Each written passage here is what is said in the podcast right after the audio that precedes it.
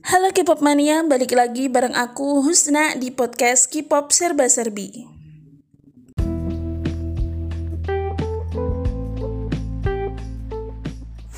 Halo K-pop mania, balik lagi bareng aku Husna di podcast K-pop Serba Serbi. Pada episode kali ini, aku ingin membahas mengenai konsep K-pop girl group yang versatile sambil nunggu album solonya Dio rilis minggu depan. Jadi jangan lupa kalian dengerin podcast ini minggu depan karena minggu depan aku ingin full membahas albumnya Abang Do Kyung Soo. Oke? Okay? Sebelumnya aku ingin mengucapkan terima kasih buat teman-teman yang udah follow podcast ini di Spotify. Ada 86 orang loh. Terharu saya. Kalau ada di antara teman-teman yang ingin sumbang kritik dan saran, sabi banget ngirim pendapat kalian ke Instagram aku at podcast K-pop serba serbi. So, let's check it out. Seperti yang kita ketahui, K-pop adalah industri musik yang tidak hanya menawarkan musik, tetapi juga menawarkan konsep musik video yang bermacam-macam. Nah, gabungan dari konsep video dan Musik ini sering kali membawa brand image yang berbeda-beda untuk setiap K-pop group. Aku nih adalah seorang multi fandom dan aku ngerasa bahwasanya brand image brand image K-pop girl group itu lebih versatile alias lebih bermacam-macam daripada K-pop boy group. Di K-pop girl group kita tidak hanya mengenal konsep yang umum seperti girly, seksi atau badass, tetapi juga kita mengenal konsep turunan dari konsep umum tersebut seperti teen crush, fairies, dan lain sebagainya. Konsep dari versi seperti inilah yang membuat setiap K-pop girl group itu menawarkan sesuatu yang unik. Aku ingin membahas satu-satu dulu beberapa uh, K-pop girl group yang menurut aku stand out gitu ya. Jadi mari kita bahas satu-satu. First, obviously to anyone. Um, bagi aku, to anyone itu adalah master of K-pop girl group badas concept. Gak diragukan sama sekali. Gak cuma badas, tapi juga lain daripada yang lain. Gimana ya? To anyone itu very unique. Sangat-sangat unik. Gak cuma badas yang ala-ala Lady Gaga atau ala-ala musisi barat. Tetapi pembawaan mereka itu juga unik banget gitu loh keren deh 21 itu. Bahkan gak cuma untuk tahun 2009 ketika mereka debut dengan lagu Fire tetapi bahkan sampai tahun 2001, 2021 21 itu masih terasa sangat istimewa masih terasa sangat badas masih terasa sangat keren untuk ukuran girl group sekarang bahkan yang sekarang. Oke, selanjutnya aku ingin membahas mengenai juniornya tuh Anyone yaitu Blackpink dari awal beneran dari awal nih dari awal aku tuh ngerasa emang kalau Blackpink itu citranya sedikit berbeda dengan 21 tapi gak jauh banget kayak gitu. Jadi kayak Blackpink itu versi lebih girlinya dari 21 sama-sama badasnya, sama-sama kerennya, cuma lebih girly dikit kayak gitu. Dan itu juga ditampilkan dari style-style mereka yang meskipun tetap keren, meskipun tetap badas, tapi lebih girly daripada stylenya to anyone. Kalau kalian lihat MV-nya to anyone lah, I'm the Beast atau Ugly atau apa apa A P P A Hurt itu stylenya beneran unik beneran unik kalau kalian lihat fotonya Dara. Apa sih? Foto paspornya Dara kalian ketawa deh sumpah. Tapi kalau uh, Blackpink itu lebih anggun walaupun badasnya tetap dapat walaupun kerennya tetap dapat tapi lebih anggun kayak gitu. Dan itu adalah menurut aku versi pinknya Blackpink itu itu. Jadi black itu badasnya pinknya itu anggunnya. Dan menurut aku ini uh, masterful konsep sih. Keren banget setelah Blackpink aku ingin membahas uh, pesaingnya tuh Anyone yaitu Son Yoshide, SNSD. Beda banget dengan tuh Anyone. Beda banget. Jadi kalau tuh Anyone itu tadi badas, kalau SNSD itu beneran didebutin dengan lagu Into the New World yang lebih berkesan kertas polos, beneran polosan, beneran girly, tapi secara lambat laun SNSD itu mengikut lagu-lagunya SNSD konsepnya SNSD itu mengikuti usia mereka. Jadi dari Into the New World yang beneran polos terus kemudian ke G yang ya cute-cute polos gimana gitu terus masuk deh ke Jenny. Uh, Tell Me Your Wish itu kan seksi itu kan keren itu kan anggun kayak gitu campuran banget Terus dari Jenny dari Tell Me Your Wish ke Feel Run. Ya walaupun ada Oh juga sih yang sama kayak uh, Ci yang cute-cute gimana gitu. Dan puncaknya tentu saja itu adalah I Got a Boy. Dan menurut aku I Got a Boy itu adalah lagunya SNSD yang paling eksperimental.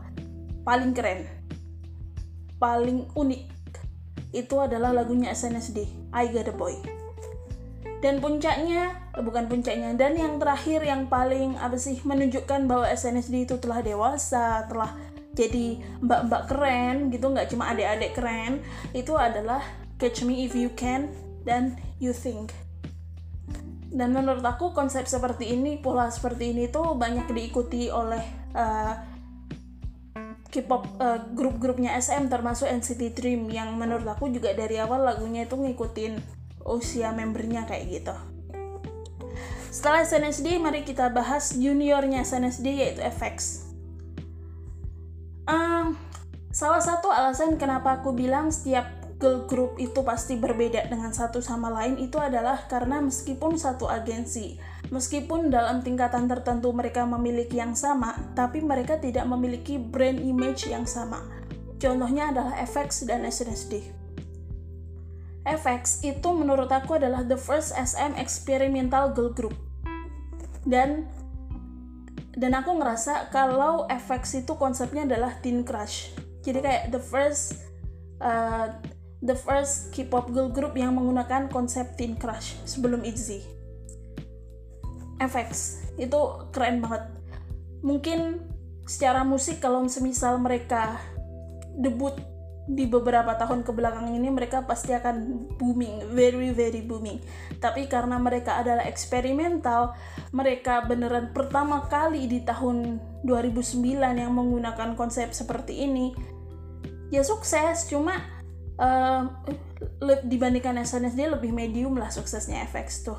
Dan tapi walau bagaimanapun FX itu tetap keren dan brandnya itu tetap berbeda jauh berbeda dengan SNSD Beda lagi FX dengan SNSD dan beda lagi FX dengan Red Velvet.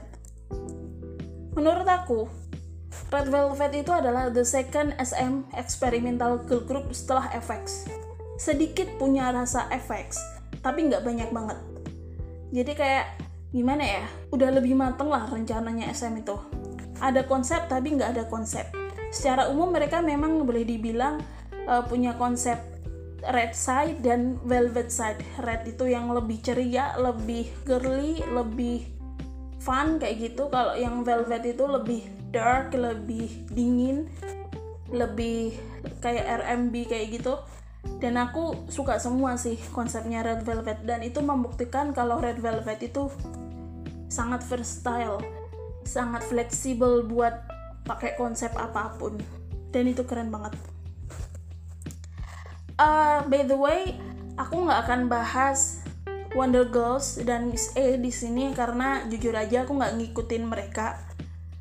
Uh, kalau dari grup dari perus grup dari perusahaan yang lain itu yang kata temanku itu Tiara Tiara itu menurut dia itu lain daripada yang lain pada generasi kedua itu karena Beda dengan SNSD atau To Anyone, Tiara itu memiliki elemen disco, memiliki elemen sad dalam lagu-lagunya mereka. Dan itu yang membuat Tiara itu pada waktu itu stand out. Aku nggak terlalu ngerti karena aku juga nggak nggak terlalu apa sih ngikutin Tiara juga. Walaupun beberapa lagunya juga suka sih. Selanjutnya aku ingin membahas Twice.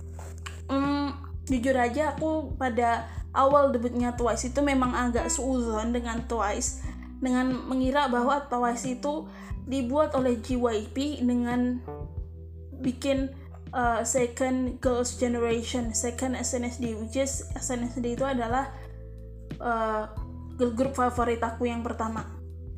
Tapi somehow setelah lihat ke belakang-belakang ini Twice itu cukup berbeda dengan SNSD bukan hanya dari segi skill set masing-masing anggota yang beda atau visual masing-masing anggota beda tetapi juga dari uh, lagu-lagu uh, dan brand image yang mereka miliki. Kalau menurut aku Twice itu lebih ke konsep bubble gum pop yang sangat menonjol. Kayak bubble gum pop itu kayak Likey terus Chirap, Titi, Knock Knock, terus What is Love. Itu kan banyak banget kan lagu-lagunya Twice yang kayak gitu sementara kalau dibandingkan dengan SNSD mungkin punya dua atau tiga lagu yang modelnya kayak gitu. Sisanya lebih bervariasi. Baru tahun-tahun ke belakang tahun 2019 ke belakang Twice mencoba untuk mengambil konsep yang lebih dewasa seperti uh, feel special, fancy, terus alkohol free yang kemarin itu. Aku juga suka sih alkohol free suka banget malah. Bajunya aku suka banget dan juga aku ngerasa bahwasanya hmm, tuh apa sih namanya Twice itu ya nggak sepenuhnya seperti SNSD. Jujur waktu uh, Fancy itu mau rilis, aku ngerasa bahwa Twice itu mau mencoba merilis lagu yang mirip feelsnya dengan uh, Galaxy Supernova, lagunya SNSD yang Jepang. Dan aku uh, tapi setelah rilis, aku ngerasanya kok kok beda kayak gitu ya. Kayak beda aja image-nya. Kalau uh, Galaxy Supernova itu sangat sangat elektrik sangat EDM tapi kalau fancy itu ya K-pop banget. Cute-nya cute-nya Twice itu masih kerasa banget. Sementara kalau di Galaxy Supernova beneran beneran cute-nya SNSD itu hilang diganti elegannya SNSD seperti itu. Jadi Twice is second SNSD it's a big no. Twice Twice adalah Twice. SNSD adalah SNSD meskipun mereka sedikit sharing same brand image dengan bubblegum pop tapi mereka uh, sebagian besar nggak sama lah citranya kayak gitu. Selanjutnya ada pesaingnya Twice yaitu G-Friend. Um, G-Friend dari tahun debutnya mereka sampai tahun bubarnya mereka sedih banget mereka bubar dengan kayak gitu gimana sih Somo I feel so sad Gifren membangun image strong girly image. Jadi walaupun girly sama kayak Twice, walaupun girly sama kayak Lovely, sama kayak Oh My Girl, tapi mereka image-nya lebih strong.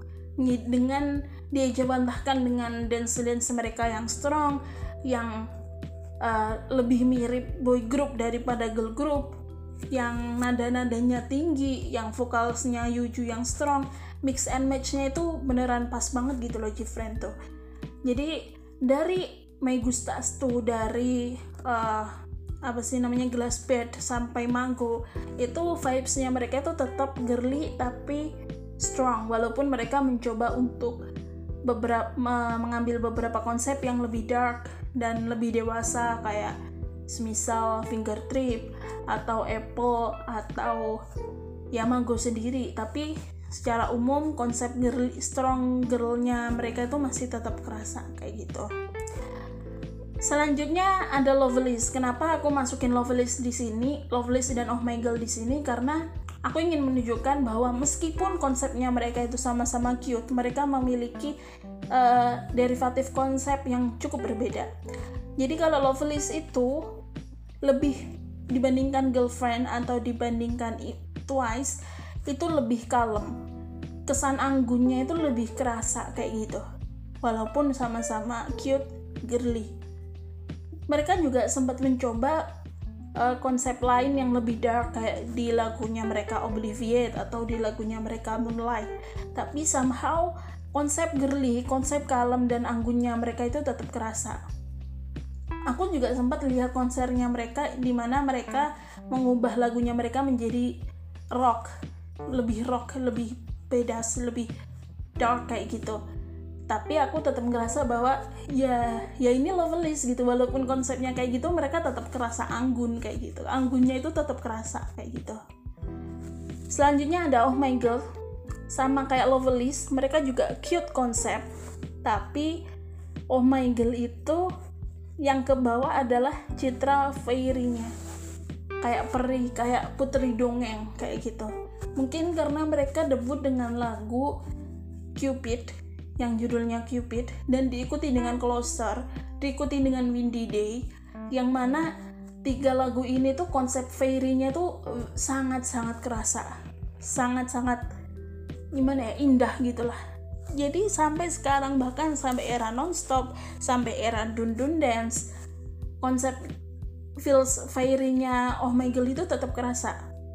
Bahkan ketika Queendom kemarin ada yang bilang kalau kita ingin keluar dari konsep fairy kita ingin mencoba sesuatu yang baru yang gak fairy banget kayak gitu.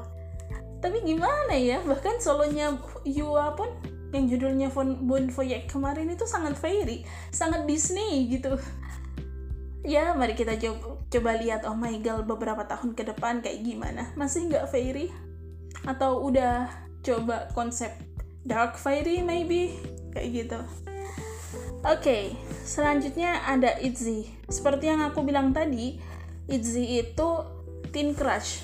Tapi sedikit beda dengan FX itu adalah menurut aku Itzy itu lebih random randomnya dalam hal apa? Dalam hal instrumen yang dipakai di lagu-lagu mereka dalam hal melodi. Jadi Izzy itu lebih eksperimental lagi daripada FX menurut aku. Tapi secara umum mereka tetap membawa konsep teen crush. Selanjutnya ada fourth gen uh, K-pop girl group yang lain yaitu G-Idol. Menurut aku pribadi G-Idol itu konsep utamanya sama kayak ITZY yaitu teen crush tapi beda dengan ITZY, G-Idol itu lebih kental badasnya. Bukan lebih kental randomnya. Mungkin karena efek Soyeon kali ya.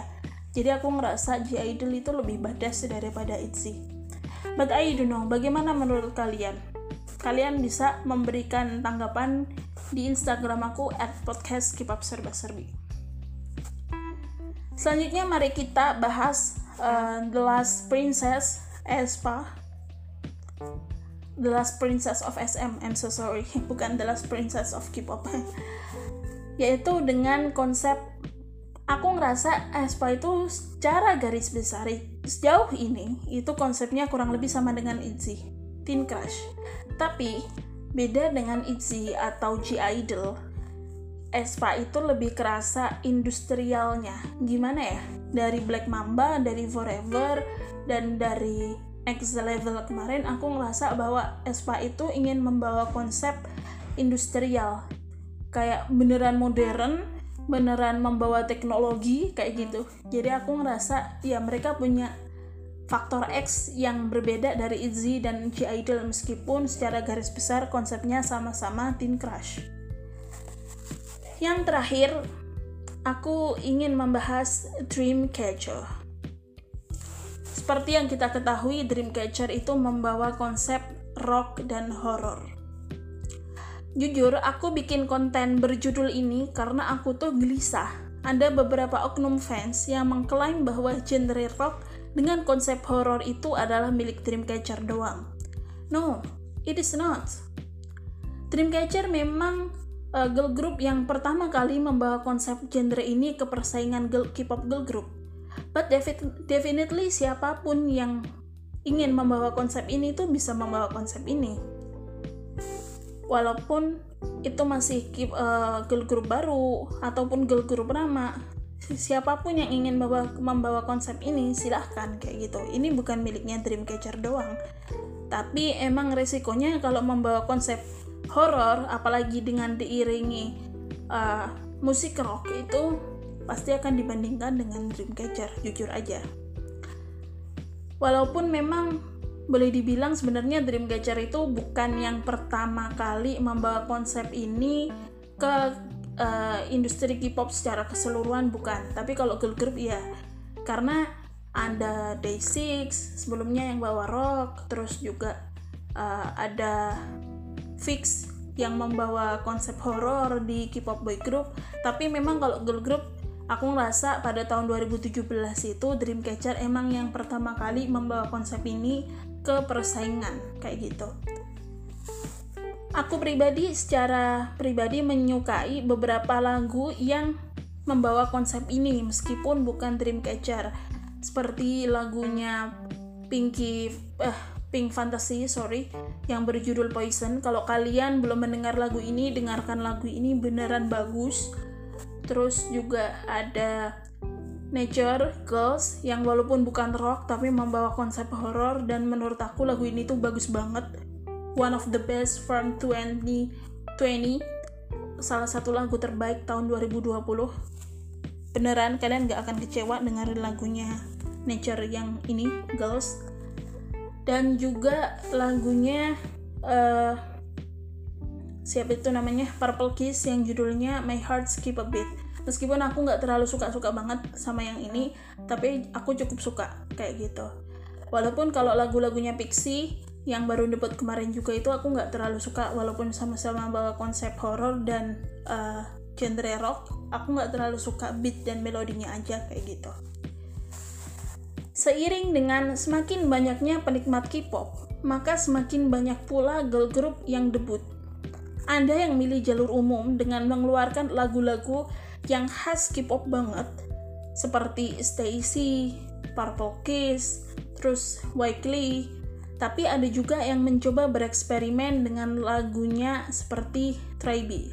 Uh, Tribe itu sejauh ini musiknya mencoba membawa uh, melodi-melodi yang mengesankan kesukuan kayak gitu.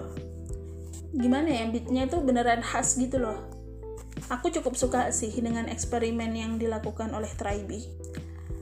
Tapi, ada juga menurutku girl group yang baru debut yang masih kesusahan untuk mengidentifikasi ciri khas musik mereka. Sehingga bagi aku pribadi, girl group yang seperti ini tuh masih belum stand from the crowd. Apalagi kalau mereka yang berasal dari perusahaan kecil. Kalau boleh aku sebut nama, girl group yang masih bingung ini adalah Lightsome. Ya memang sih mereka masih ber, baru merilis satu lagu yang berjudul Vanilla kemarin itu. Tapi dari lagu Vanilla itu sendiri aku ngerasa bahwa Cube ini masih masih belum pasti ini Lightsome mau dibawa ke mana itu masih belum pasti. Aku ngerasa bahwasanya member-member seperti Chowon, seperti Juhyeon itu kurang cocok dengan konsep cute menurut aku pribadi loh ya tapi mari kita lihat beberapa tahun ke depan gimana Lightsome ini bisa berevolusi apakah mau banting setir kayak B2B yang awalnya rilis lagu-lagu pit menjadi lagu-lagu balad atau tetap konsisten seperti G Idol yang memiliki citra yang emang sangat-sangat kuat. Mari kita lihat. So, this is for today episode. Thank you for listening to this to, uh, to today episode. Bye bye.